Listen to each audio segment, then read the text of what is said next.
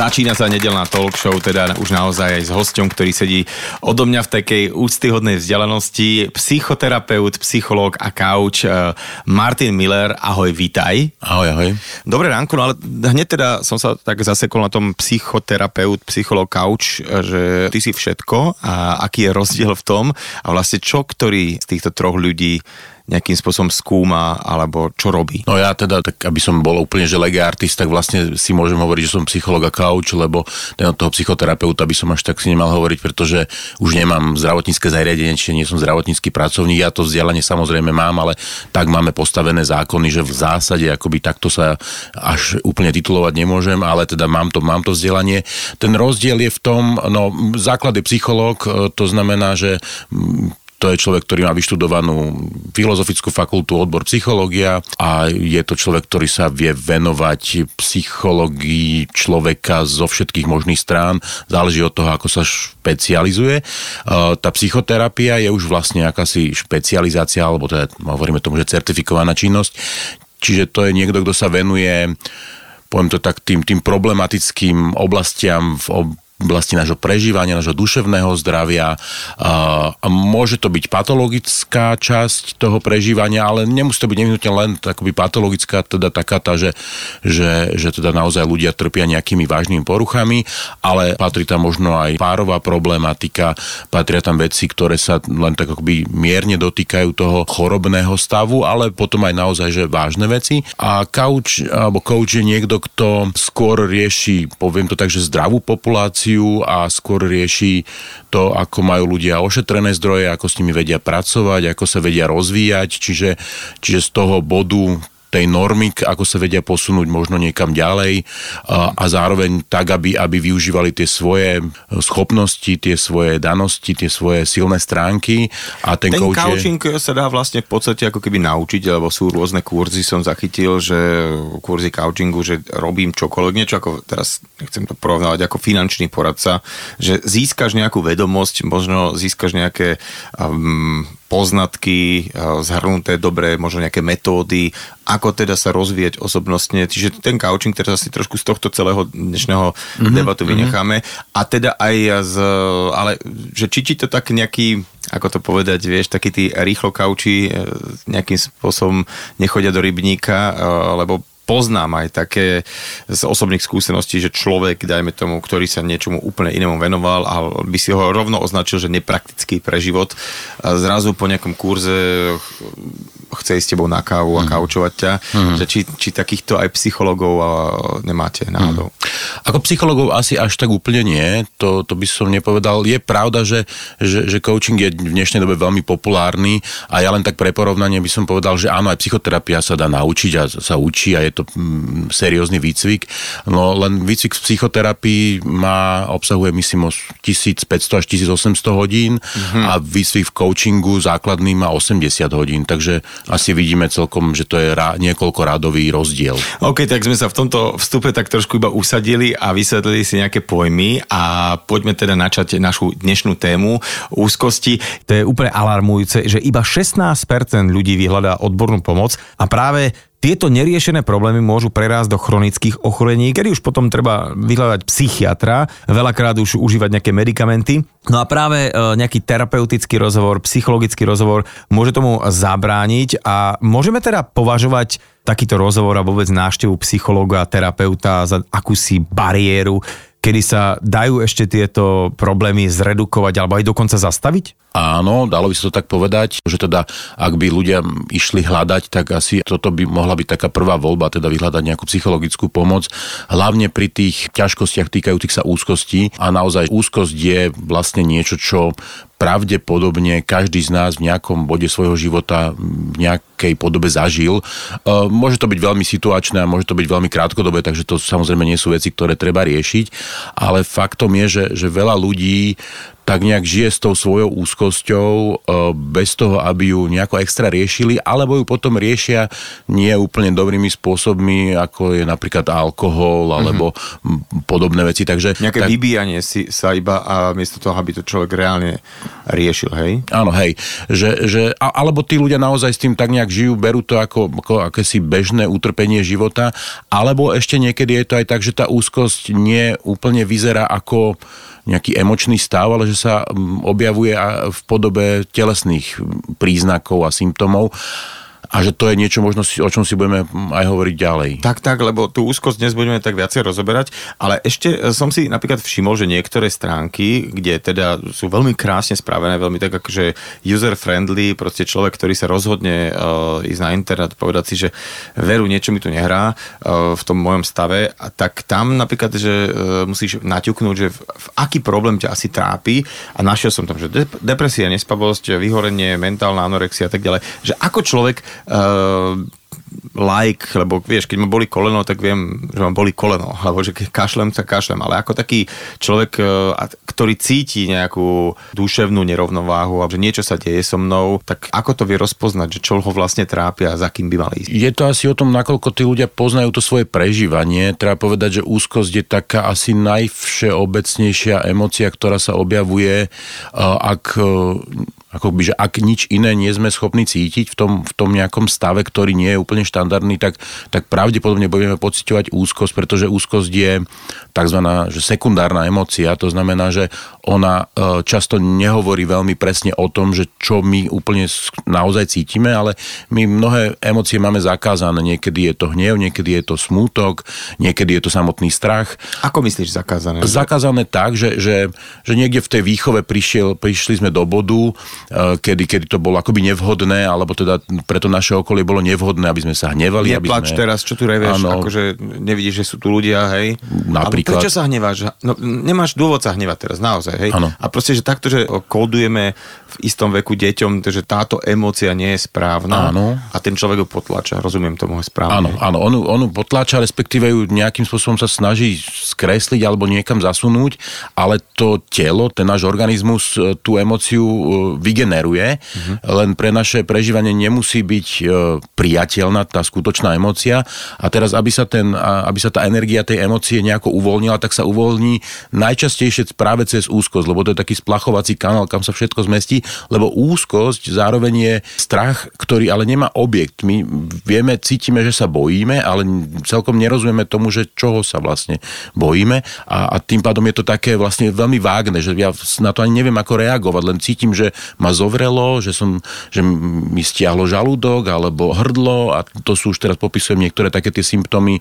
Uh, ono sa to často deje aj telesne, čiže ja neviem, začnú sa mi potiť ruky alebo mám pocit na odpadnutie alebo mám návaly horúčavy. Čiže ak bez nejakých zjavných e, vonkajších príčin prichádzajú takéto fyzické prejavy, stavy, tak môžeme aj podľa tohto zistiť, alebo je to taký varovný signál toho, že sa nás úzkosť dotýka. A teda ako vzniká úzkosť a prečo? Je to v podstate ako akoby varovný signál nášho organizmu, že niečo nie je v poriadku, alebo že niečo nie je tak, ako by malo byť. Lebo ja ak v danej situácii sa dokážem nahnevať, dokážem byť smutný, dokážem uh, sa tešiť, tak tá emocia príde a, a prinesie uh, presne tú odozvu, ktorá by sa žiadala v tej, v tej situácii. Uh, ak toto nemôžem urobiť, tak väčšinou sa teda objaví úzkosť a zrazu vlastne som v taký, taký zmetený z toho, že, že čo sa to deje, lebo tomu nerozumiem.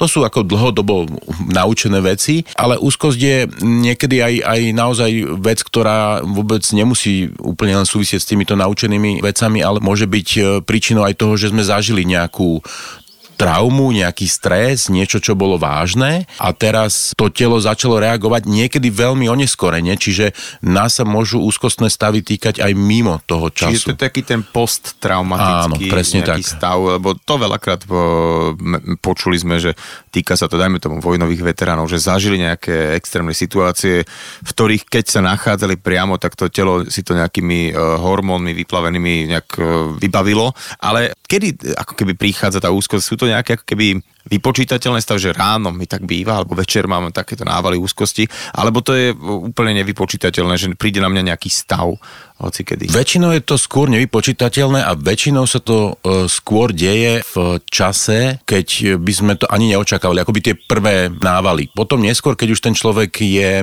nazvem to, že senzitizovaný, že teda už sa s tým stretol, tak to zase môže prichádzať e, veľmi často alebo, alebo dokonca akoby permanentne. Často sa popisuje, že, že tieto veci prichádzajú ľuďom v, napríklad keď šoferujú, lebo mhm. teraz vlastne vypli z toho, idú, ja neviem, z práce alebo, alebo podobne a, a zrazu akoby v tom tom pokoji toho, toho šoferovania, lebo ide to v pohode a všetko je to OK, tak zrazu príde nejaký nával takéhoto nepríjemného prežívania, ktoré často má aj teda tie telesné symptómy, ale často je to aj taký ten, ten vnútorný naozaj, že intenzívny strach, intenzívny pocit, že niečo strašné, niečo hrozné sa deje a pritom, keď človek sa zreflektuje s tou realitou, tak si uvedomuje, že to sa nedeje. A t- e, prichádza to až taká nejaká možno, že panika zo strany toho človeka, že máš s tým skúsenosť takú? A, ako, áno, to je vlastne taký ten úplne výstup stupňovaný stav úzkosti je vlastne panika. Čiže to, to má takoby rôzne stavy, že môže to byť taká mierna úzkosť alebo len taký nejaký nepríjemný pocit, potom taká tá intenzívnejšia, potom taká tá naozaj, že panika, že ten človek už úplne, že, že má pocit, že, že sa zblázni, že ošedivie, že odpadne, že, že zomrie, že dostal infarkt alebo čokoľvek tohoto typu, že je to taký, taký strach až úplne, že o život. No a to už môže byť dosť nebezpečné, teda nielen pre samotného šoféra, ale aj pre jeho okolie, že môže ohroziť vlastne takýmto nejakým stavom aj iných ľudí. Niektorí ľudia si na taký ten stav úzkosti nejak takže zvyknú a nerobia s tým absolútne nič. Proste to tak berú, že mám sa zle a čo? Ale vy tvrdíte, že za každý okolnosti by sa človek tomu mal e, venovať a nejak to riešiť. Áno, určite to treba. A teraz to nemyslím akoby len v tomto čase, ale aj teda vôbec celkovo, kedykoľvek, pretože tá úzkosť, ona ešte teda, to taká bude trošku taká pikoška okolo toho, ale že, že uh, ak to, my ak to dlhodobo nejako si nevšímame, tak ona samozrejme začne pridávať na intenzite a ak nevie pridávať na intenzite v tom e, prežívaní, v tom emočnom, tak začne pridávať na intenzite v tom telesnom. E, a, a tam naozaj môžu byť veci, že ľudia majú bolesti hlavy, bolesti chrbta, e, ťažkosti so, so žalúdkom, prídu k doktorovi, ten im odmerá tlak, zistia, že majú vysoký krvný tlak, pritom tam nie je žiadny dôvod na to, lebo keď idú ku kardiologovi, ten im povie, že není dôvod, aby ste mali vysoký krvný tlak. Uh, a množstvo ďalších mm-hmm. vecí, ktoré sa naozaj, že telesne, Čiže telesne... to je taká celostná vec, celostná áno. medicína, že vlastne chorý je človek, nie nejaká konkrétny áno, áno. orgán. A teraz ty si tak naťukol uh, takú vec, že dokonca k, pri tých strachoch z niečoho neznámeho, že, že človek môže až nejaké symptómy toho, čo sa bojí, ako spoznávať, dajme tomu, že bojí sa, uh, že sa nakazí vírusom a zrazu sa začne tak ako keby, že ale naozaj, že uh, mm-hmm. pokašliavam, alebo neviem, či má hrdielko neboli, alebo proste, že má nejaké také uh, až prejavy fyzické doslova. Áno, áno, áno. A bývaš to takto? Hej, áno, býva, to, to, to je to, čo som chcel povedať, akoby takú tú pikošku, že, že ak teda naozaj tam máme, alebo tí ľudia, alebo sú ľudia, ktorí teda sa obávajú toho, že by mohli teda byť nakazení a že majú strach z toho, že keby sa to stalo, ako by to celé bolo. Uh, a hoci žiadne okolnosti tomu nejako nenasvedčujú, neboli nikde s nikým sa extra nestretli, ale tá psychika je taká mocná, že dokáže akoby nás nasimulovať mu tie, tie symptómy, ktoré ten človek pozná. Niekde si prečíta, že toto, toto, toto tam je a teraz zrazu začne mať suchý kašel alebo začne mať neviem, nejaké tráviace ťažkosti alebo má pocit, že má naozaj vysokú horúčku, hoci keď si odmeria, tak má úplne normálnu teplotu a že teda tá, ten strach alebo teda tá, tie, tie úzkostné veci akoby môžu až, až nás akoby presviečať o tom, že naozaj sa deje to, čoho sa tak veľmi, veľmi bojíme a, a že v tomto smere to vie byť veľmi, veľmi mocné Uh, ale to riešenie samozrejme nie je v tom, že teda, OK, idem sa teraz liečiť na nejaký vírus. To riešenie je v tom, že OK, poďme pracovať so, s mojou úzkosťou, pretože zrejme toto je to, čo mi viac podráža nohy, ako to, že, že reálne možno budem nakazený a dokonca už som možno aj bol a aj som tým prešiel a dokonca som ani netušil, že to bolo a že, že, že vlastne hmm. som možno OK a už sa mi ani nič sa nemôže. No, tak sme si tú úzkosť rozobrali z každej strany, ale teraz ako sa jej vlastne zbaviť? Moje také nejaké filozofické a, a psychologické východisko je také trošku širšie, že o, kedykoľvek sa akákoľvek úzkosť objavuje, tak väčšinou má nejaké podhubie, že málo kedy sú veci len tak, okrem možno tých posttraumatických, hoci aj tam sa dá asi, asi uvažovať o tom, že, že teda a, nie, lebo nie každý má posttraumatický stres, hej. A, dokonca existuje aj taký, že posttraumatický rozvoj, ale to tiež si možno môžeme povedať v takom akoby tom pozitívnom, že teda čo nás môže čakať, že nie len to negatívne. A, a, ale teda myslím si, že to, čo je dobré, tak je dobré, vždy je dobré a vždy je potrebné a podstatné, aby sa tí ľudia poznali, aby vedeli, aby, aby vedeli, z čoho vychádzajú, aby vedeli, aké majú pozadie, a, a, aké majú svoje tie korene, emocionálne. Čiže v tom, v tom mojom priestore sa naozaj s tými ľuďmi bavíme zoširšia o tých problémoch, nebavíme sa o tom, že ja sa teraz bojím tohoto, áno, samozrejme, ale poďme sa baviť o tom, že ako to funguje vo vašich vzťahoch, ako to funguje vo vašej rodine, eh, ako to funguje vo vašom vzťahu k samému sebe napríklad a podobne. Čiže je to taký akoby širší záber, pretože, pretože to naozaj eh, je väčšinou taká, že špička ľadovca, ktorá trčí a, a že to, to podstatné je pod tou hladinou a tomu by sa potrebujeme takisto venovať, lebo to nám akoby vytvára aj tie podmienky na to, aby na takéto niečo vyrástlo. Čiže ty ako skúsený psychológ, keď e, sa rozprávaš s niekým, ktorý príde s tým, že teda si prizná nejaký pocit úzkosti, vie ho už aj nejakým spôsobom zadefinovať, uh, vieš asi ponavádzať alebo nejakými uh, metodikami, nejakými otázkami, že vlastne ten človek potom prizná uh, možno veci, ktoré, že, ktoré sú skutočnou ako keby takou tou štartovacou pištolou, ktoré to rozbehli a vôbec to nemusí byť ani teda akože dne, dnešný nejaký stav, že uh-huh. máme tu nejakú karanténu, ale lebo všetci sme v nej a uh-huh. u niekoho sa teda nič nedieje, uh-huh. zvláda to s nejakým nadhľadom a tak, a, ale je to skôr o tom, že človek niečo dlhodobo potláča, uh, či už tie emócie alebo človek má nejaký problém, ktorý ventiluje práve tým, že keď môže chodiť von, tak uh, robí veci, ktoré uh-huh. ako keby minimalizujú nejaký takýto vplyv na, na, to, na tú jeho psychiku a zrazu, keď je človek tomu denne, denne vystavený, ako si povedal, nejaký nefunkčný vzťah alebo uh, niečo nevypovedané s nejakými blízkymi.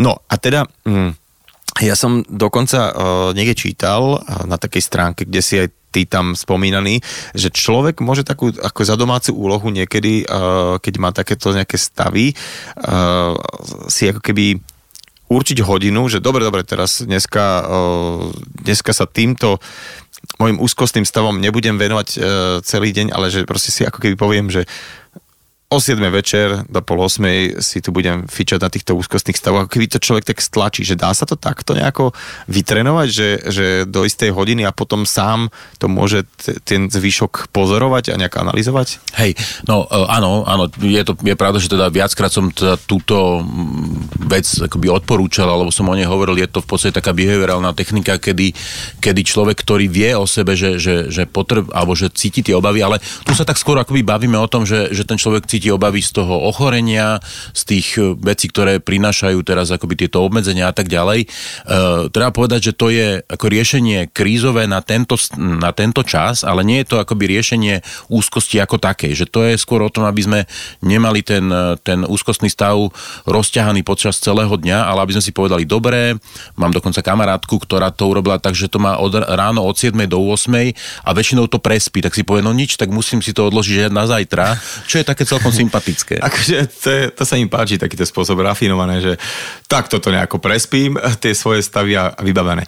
No tiež sme v tak v trošku v úzkých, lebo čas sa nám kráti. Máš nejaké také posledné nejaké slovo, odkaz, ktorým by si chcel ľuďom nejak tak povedať a prehovoriť, e, keď sme si prešli tou karanténou a naozaj mnohí prišli o zamestnania, o nejaké také tie príjemné výhliadky a stále, aj keď ako keby tá prvá vlna je za nami, tak nemáme nejakú takú istotu, že sa to nevráti vráti. Možno, že skúsme hľadať v tom nejaký ten potenciál, ktorý to má nejakú, nejakú výzvu alebo nejakú príležitosť, pretože tá kríza, lebo samozrejme je to aj kríza v nejakom zmysle a bude to aj ekonomická kríza samozrejme, ale vždy tá kríza, keď sa dotkne toho dna, tak sa potom ten, ten vývoj odrazí tým opačným smerom, čiže nevyhnutne to zase začne stúpať. Dobre, to sa bavíme o tých finančných trhoch a o týchto ostatných veciach, ale že aj v tom našom rozmere to nemusí byť len o tom, že, že, že celé zlé, ale že môžeme objaviť, že že možno teraz, keď naozaj, a to možno znieť teraz veľmi cynicky v tejto chvíli, ale že, že možno ak niekto teraz príde o prácu, tak si hovorí, tak to je úplná katastrofa, ale možno potom zistí, že do keľu vedia, vlastne teraz môžem začať robiť to, čo som celý čas chcel a nevedel som sa odhodlať na to dať tú výpoveď alebo urobiť ten krok a ísť do tej neistoty. Teraz je to aj tak neistota, no tak poďme to vyskúšať, hej? že teda ísť, ísť do toho akoby s takým tým odhodlaním a s takouto vierou v seba, že sme schopní prežiť ten, ten ľudský rod je tu v podstate milióny rokov a evidentne sme prežili a prežili sme celkom dobre a, a, a prosperujeme. My stále vnímame, že to je zlé, tamto je zlé, ono je zlé, ale zároveň v podstate, či sa nám to zdá alebo nezdá, tak žijeme v najlepšej dobe, akú ľudstvo kedy zažívalo. Áno, aj napriek tomu, že momentálne je tu nejaký vírus, nejaký neviditeľný nepriateľ, s ktorým síce eh, ani nevieme, ako by sme mali bojovať, ale, ale, ale vieme, a sme inteligentnejší ako on a je evidentné a je jasné a z histórie takisto vieme, že ho porazíme, lebo, lebo tak to je, tak to vždy bolo. A, a zároveň vieme aj z histórie to, že, že takéto krízy priniesli napríklad nové smery v umení alebo priniesli nové, nové objavy, ktoré, ktoré nám pomohli a to nemusí byť len teda, nemyslím teraz akoby e, vírusy a podobne, ale, ale aj vojny a podobne. E, áno, sú to tragédie, traumy a z druhej strany sú to príležitosti pre rozvoj. Ja teda dúfam, že to ako ľudstvo uchopíme správne a že to využijeme. Z toho zoberieme teda uh, aj to dobré, že proste nejakým spôsobom nás to naučí, že nie je všetko úplne tak podstatné a že sú dôležitejšie veci, ktorým sa treba niekedy venovať. Veľmi krásne rozprávanie sa mi s tebou, ja by som to ani neukončoval, ale už teda čas nás tlačí a možno sa teda vidíme o pár týždňov znova a dúfam, že už možno aj tak trošku optimistickejšie. Martin Miller bol môjim hostom dnes v nedelnej talk show a ďakujem ti za tvoj čas. Ďakujem za pozvanie.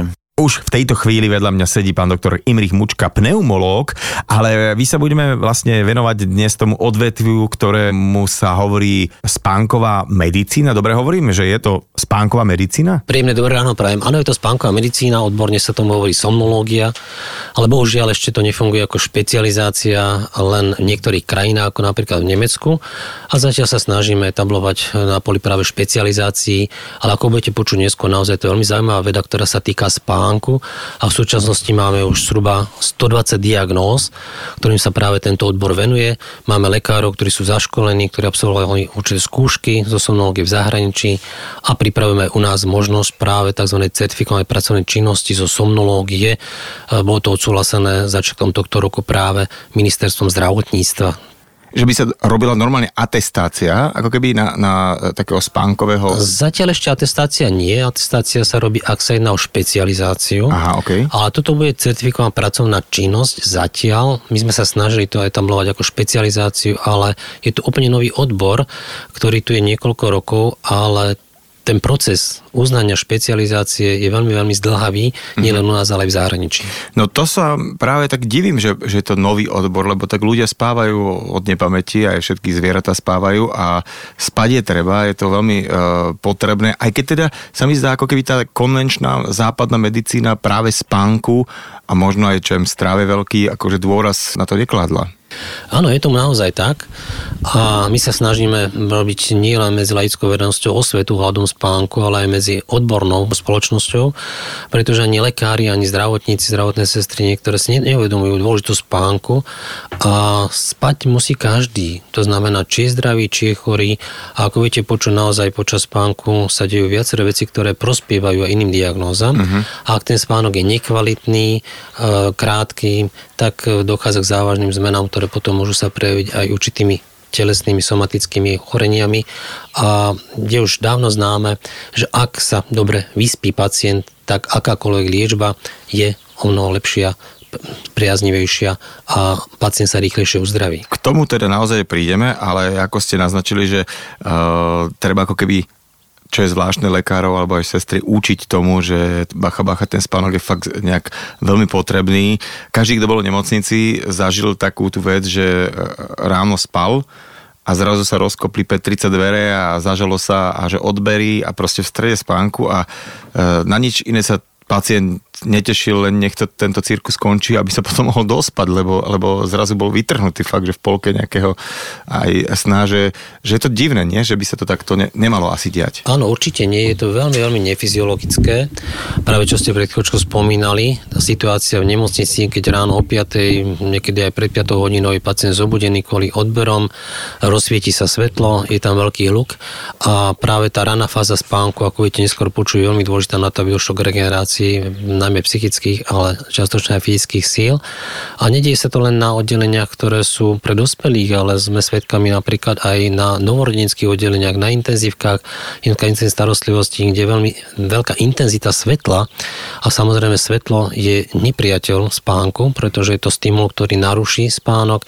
Sú tam rôzne zvukové podnety, monitory, ktoré pípajú, ktoré zvukov narušujú a zabúda sa veľmi často aj na teplotu prostredia, ktorá je veľmi dôležitá a ktorá je potrebná na prirodzený kľudný spánok. A poďme teda postupne čo je vlastne spánok? Spánok je opakujúci sa prirodzený stav e, myšlienkového a motorického, to znamená pohybového kľudu, kedy je naše vedomie utlmené a kedy reagujeme minimálne alebo vôbec na vonkajšie podnety, vonkajšie stimuly. Je to proces, ktorý je životne dôležitý, nie je ničím nahraditeľný, je to veľmi aktívny proces a má určité svoje špecifika. Všetci vieme, čo je normálna hladina krvného tlaku napríklad, čo je normálna hladina cukru v krvi, alebo iné parametre, ale málo kto z nás vie, čo je vlastne normálny zdravý spánok. Ten spánok má svoje presne stanovené e, cykly, štádia a tieto zatiaľ žiaľ vieme stanoviť priamo len v spánkových laboratóriách, ale sú už zariadenia napríklad v smartfónoch, ktoré nepriamo dokážu detekovať, o aké cykly, o aké štádium sa jedná. Samotný spánok, zdravý spánok by mal mať 4 až 5 cyklov, ktoré sú 60 až 90 minútové a každý takýto cyklus pozostáva z fázy non-REM spánku a REM spánku. Non-REM spánok má 3 štádia. REM, teda to je tá skratka REM, ako je tá Áno, kapela bola. presne tak. Repeat to Eyes Movement, si to pamätám. Rapid, rapid, Aha, čo znamená okay. rýchle pohyby očí. Aha. A nie rýchle pohyby očí, non-REM štádium, ktoré má tri štádia. Je to mm, zaspávanie, potom ľahký spánok a hlboký spánok. A tu je veľmi dôležitý práve ten hlboký spánok, e, tzv. pomalovlný e, delta vlnový spánok, ktorý je ten najlepší a keď sme veľmi ťažko zobuditeľní. A potom je to, nasleduje za, touto, za týmto štádiom hlbokého spánku spomínaný REM spánok a ten je namonok e, pozorovateľný najmä u detí, kde pod viečkami vidíme myhotanie očí a naozaj očné bulby myhotajú niekoľko stonásobne, 200 až 300 krát za minútu a aj také myhotanie, ktoré je pekne vidieť a preto sa tento, toto štádium nazvalo práve aj REM spánok. Treba povedať, že e, tieto štádia si sa stanovili v roku 1957, to znamená už vtedy sa vedel odlíšiť, e, čo je spánok, čo je bdelosť a presne sa stanovili aj tieto štádia.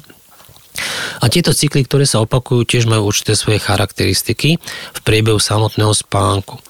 Keď e, zaspíme, tak ten prvý cyklus je charakteristický dĺžkou najmä non-REM spánku. Ten hlboký spánok je v úvode spánku najvýdatnejší. To, som, to som aj tak nejak zachytil u detí, že keď, keď zaspia, tak po, hneď potom, ako už vidím, že už zaspali, tak zrazu 20 minút môžeme rachejtle búchať, že na tu, takých prvých fakt neviem koľko minút, desiatok minút to je mega hlboký spánok a to je, to je také. Áno, do tých 20 minút, 30 minút by mal nastúpiť ten hlboký spánok a potom je ten paradoxný spánok alebo snový spánok alebo REM spánok a práve nad ránom delta spánku, to hlbokého umúda, ale zase nastupuje dominancia REM spánku, čiže REM spánok sa v tých cykloch predlžuje a nad ránom je ten REM spánok najdlhší, najkvalitnejší a non-REM spánok, ten hlboký je kratší. Ak som zachytil, čiže ten, ten nad ránom, e, čo je taký najdlhší, tak vtedy sa práve sníva, hej? Že, čiže sa sníva... Áno, veľmi správne. To je sníva ten... sa nám To je ten snový spánok.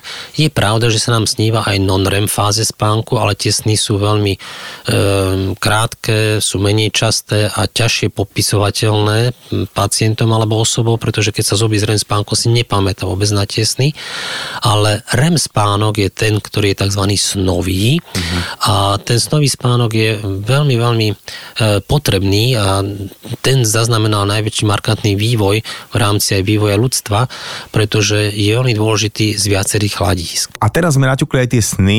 Už sa vie, čo vlastne tie sny znamenajú, lebo od nepamäti existujú rôzne snáre, rôzne výklady snov a je to taká mystická vec. Mystická bola, ale treba povedať, že posledných 10 rokov už sme urobili veľmi veľký pokrok v práve mm-hmm.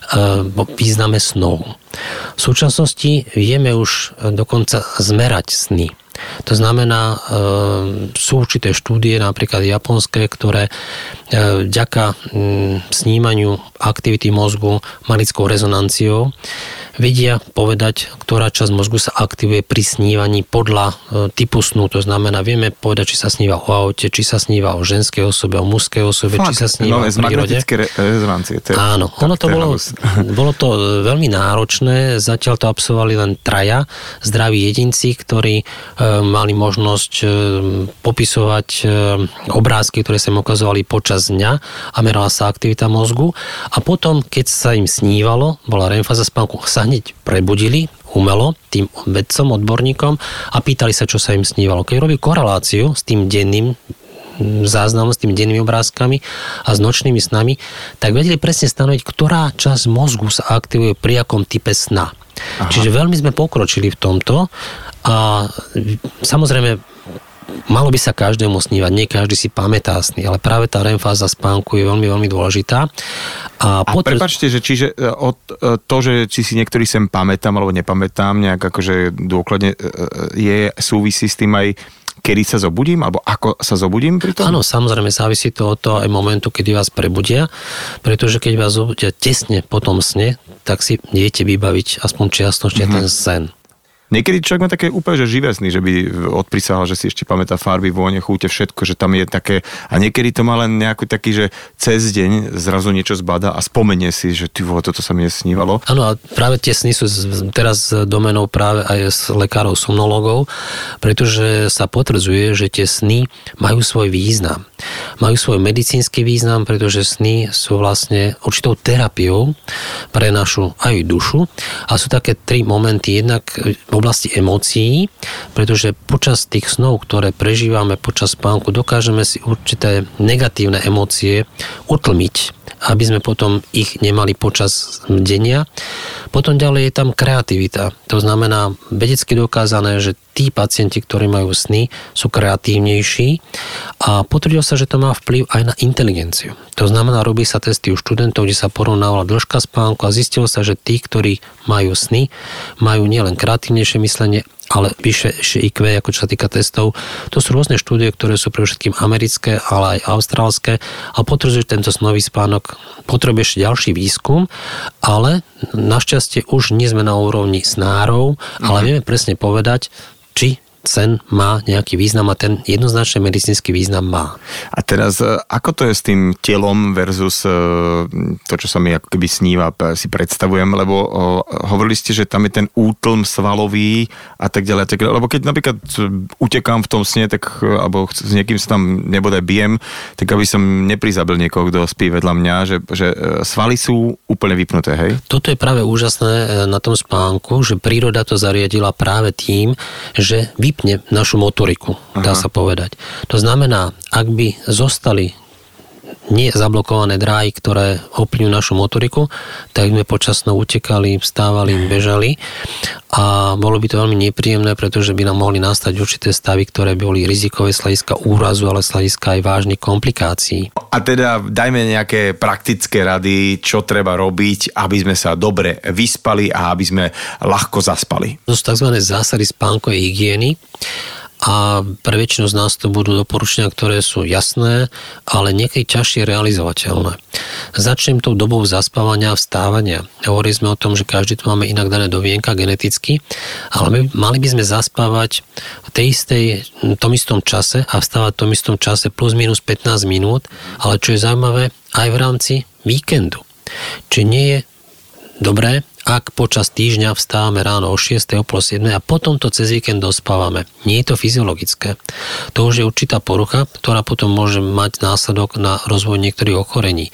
Je to naozaj v našich podmienkach veľmi ťažko Čiže dosiahnuť. to súvisí s tými uh, REM a, a non-REM fázami, že zrazu ich ako keby úplne rozbijem, hej? Áno, jednak e, keď staneme ráno a nedotiahneme ten 4. alebo 5. cyklus a nemáme ten najkvalitnejší REM spánok, to je to obdobie, kde si reštitujeme zapamätáme pamäť, kde si zapamätáme citové vnemy, ukladáme aj pozitívne, ale blokujeme tie negatívne, tak staneme podráždení a trvá hodinu, kým sa dokážeme mm, pripraviť na psychickú prácu a mm, to je tá nevýhoda toho ranného stávania, ale keď to potom sobotu nedelu chceme dohnať, tak sa to nepodarí. Ďalej, nemali by sme cvičiť tesne pred spánkom. Čiže nejaké teraz... fyzické e, namáhania. Áno, pôvodne to bolo stanovené 3 až 4 hodiny, ale v súčasnosti e, dokonca e, Medzinárodný olimpijský výbor MOV vydal e, takú štúdiu, kde doporučuje nesvičiť aj športovcom hodinu pred spánkom. Že to stačí, znamená, hej, že... Áno, či taká hodina, hodina aj pol bez nejakého intenzívneho cvičenia. Všeobecne ovšem ľahké cvičenie je vítané, pretože mm, spánok a mm, jednak zdravá výživa, ale zdravý pohyb, to sú vlastne tri biliere, na ktorých je stávané zdravie toho času.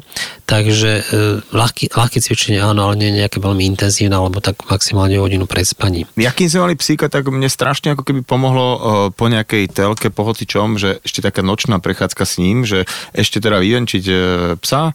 A keď som sa vrátil, tak sa mi zrazu tak lepšie spalo, že ešte taký trošku čerstvý vzduch, ale taký ľahký pohyb. Že nie... Áno, to je vítané, to je tá práve ľahká aktivita, nie nejaká veľká fyzická záťaž. E, naražam teraz na fitness centra, ktoré sú otvorené do 10. do 11.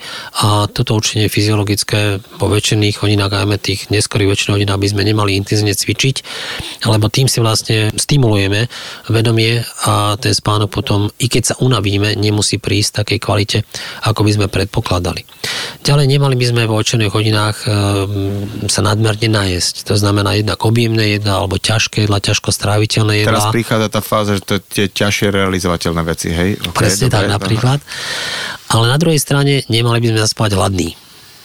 To je dokázané. Hlad nie je dobrý na spánok, to znamená určitý príjem Taký energie. sa najesť. Áno, dobre, dobre, tak, tak aj čo sa týka, dobré informácie. Čo sa týka aj cukru, to znamená, je tam mm, nie nevyhnutné niesť sladké, dá sa využiť, ale primeranej miere. Nemali by sme e, používať látky, ktoré sú stimulujúce. To znamená klasicky e, káva, čaj, ale v súčasnosti, najmä u mladistvých, je to veľká neresť, používajú rôzne Uh, energy drinky. Energy drinky, ktoré sú veľmi, veľmi nebezpečné pre spánok a navozujú veľmi vážnu poruchu spánku, pretože má to aj svoje dopady práve na non-REM a REM spánok. Ten spánok je veľmi fragmentovaný. Takisto alkohol, ten šláftrunk, je e, považovaný za prirodzený, dať si deci, dva deci vína, ale i alkohol v takomto malom množstve tesne pred spánkom má nepriaznivý pocit, pretože navodí, spá, navodí sa spánok, ktorý je nekvalitný, ktorý je fragmentovaný, to znamená, nie sú tie spánkové cykly a znižuje sa REM fáza spánku. A ak sa jedná o chrápača, alebo nebodaj chrápača, ktorý má prestávky v dýchaní a alkohol má mio relaxačný účinok, takže tie zástavy dýchu počas spánku sú výraznejšie, závažnejšie. Čiže nie je to len také empirické odpozorovanie, že čím si človek viacej vypije, tak ty potom viacej chrápe, ale je to normálne aj takto lekársky a vedecky podložené, to sa mi páči.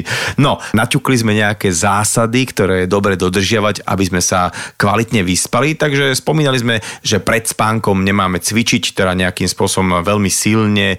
Je, že je dobrá taká nejaká možno prechádzka alebo nejaká ľahká aktivita. Nemali by sme ísť spať úplne hladný, to sa mi celkom páči. No a čo ešte také? Čo je dôležité, je svetlo.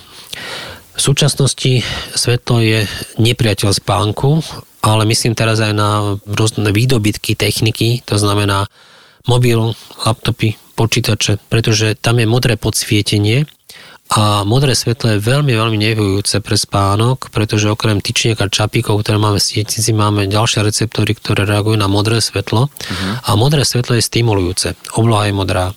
Je to ešte z čias dávnych, keď živočichy žili v mori, to bol more, bol modré a to stimulovalo k deniu a práve tu je to nebezpečie a snažíme sa dosiahnuť práve u firiem, aby používali filtre, ktoré tlmia toto modré svetlo, alebo doporučujeme samozrejme nepracovať tesne pred spaním, nepoužívať mobil, laptopy, pretože mladí ľudia to zneužívajú, ale často aj pracujeme ešte predtým, alebo dokonca v posteli pracujeme s počítačom a to je veľká nevýhoda, ale potom využiť klasické žlté okuliare, ktoré už niektorí nosia, so žltým filtrom. také aplikácie, že vám stiahuje vlastne úplne modrú áno, to je práve, tak by to malo byť už naprogramované v tých nových zariadeniach, tak sa snažia spánkoví lekári dosiahnuť, aby došlo postupne útlmu tohto modrého svetla, ale fyziologicky. Uh-huh. A ono je to doporučené napríklad aj pri e, transkontinentálnych letoch, aby sa odboral jetlag syndrom.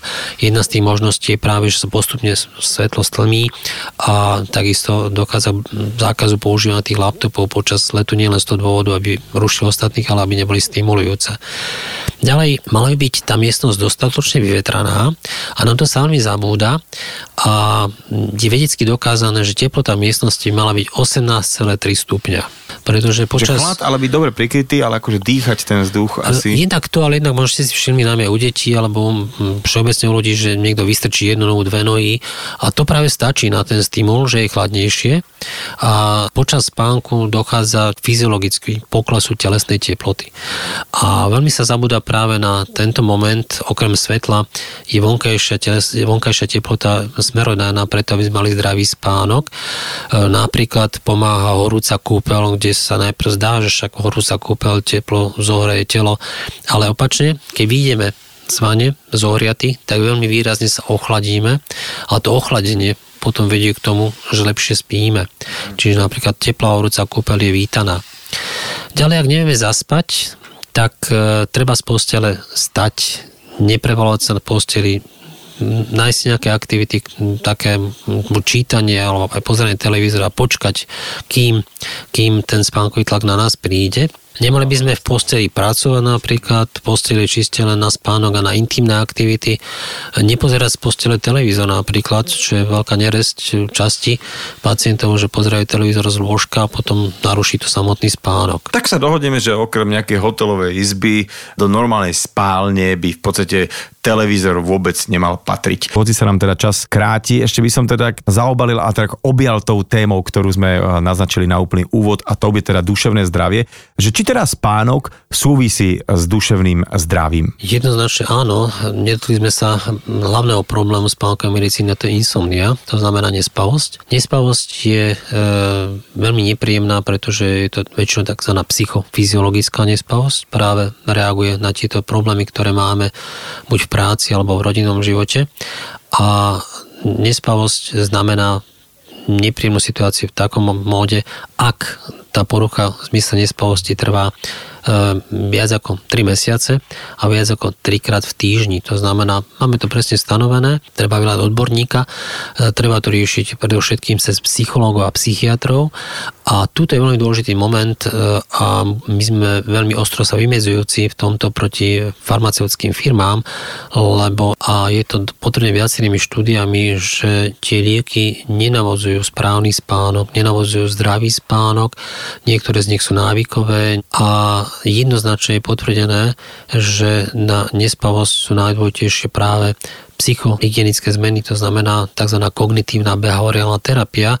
Je to metóda, ktorej sa venujú psychológovia a psychiatri, ale pre pacienta je trošku časovo náročnejšie, pretože je to viacero sedení, kde sa rozoberie ten problém, ktorý spôsobuje nespavosť a je tam potom ďalej možnosť napríklad autogénneho tréningu, navodenia spánku a pre pacienta samozrejme jednoduchšie dá si jednu tabletku a on zaspí a ten pacient preto veľmi často zvolí práve tú prvú metódu, to znamená medicamentóznu a na poli práve farmaceutických firiem je teraz e, veľmi veľký biznis. E, v Amerike to vychádza okolo 3 e, biliónov dolárov ročne sa minie práve na hypnotika. No inak, vy ste sa asi museli úplne chytať za hlavu, keď ste počuli, že svetová ikona Michael Jackson zomrel, keď mu jeho lekár vlastne vpichoval propofol, čo je ako, už ako čím sa uspáva pri operáciách, aby teda sa trošku dospinkal. Takže toto je ako... To, to je jeden z názorných príkladov, kde sa postupne zvyšovala dávka tých liekov, ktoré navozujú spánok a hľadali sa už také tie vozokách vyššie formy mm-hmm. uspávania, zaspávania,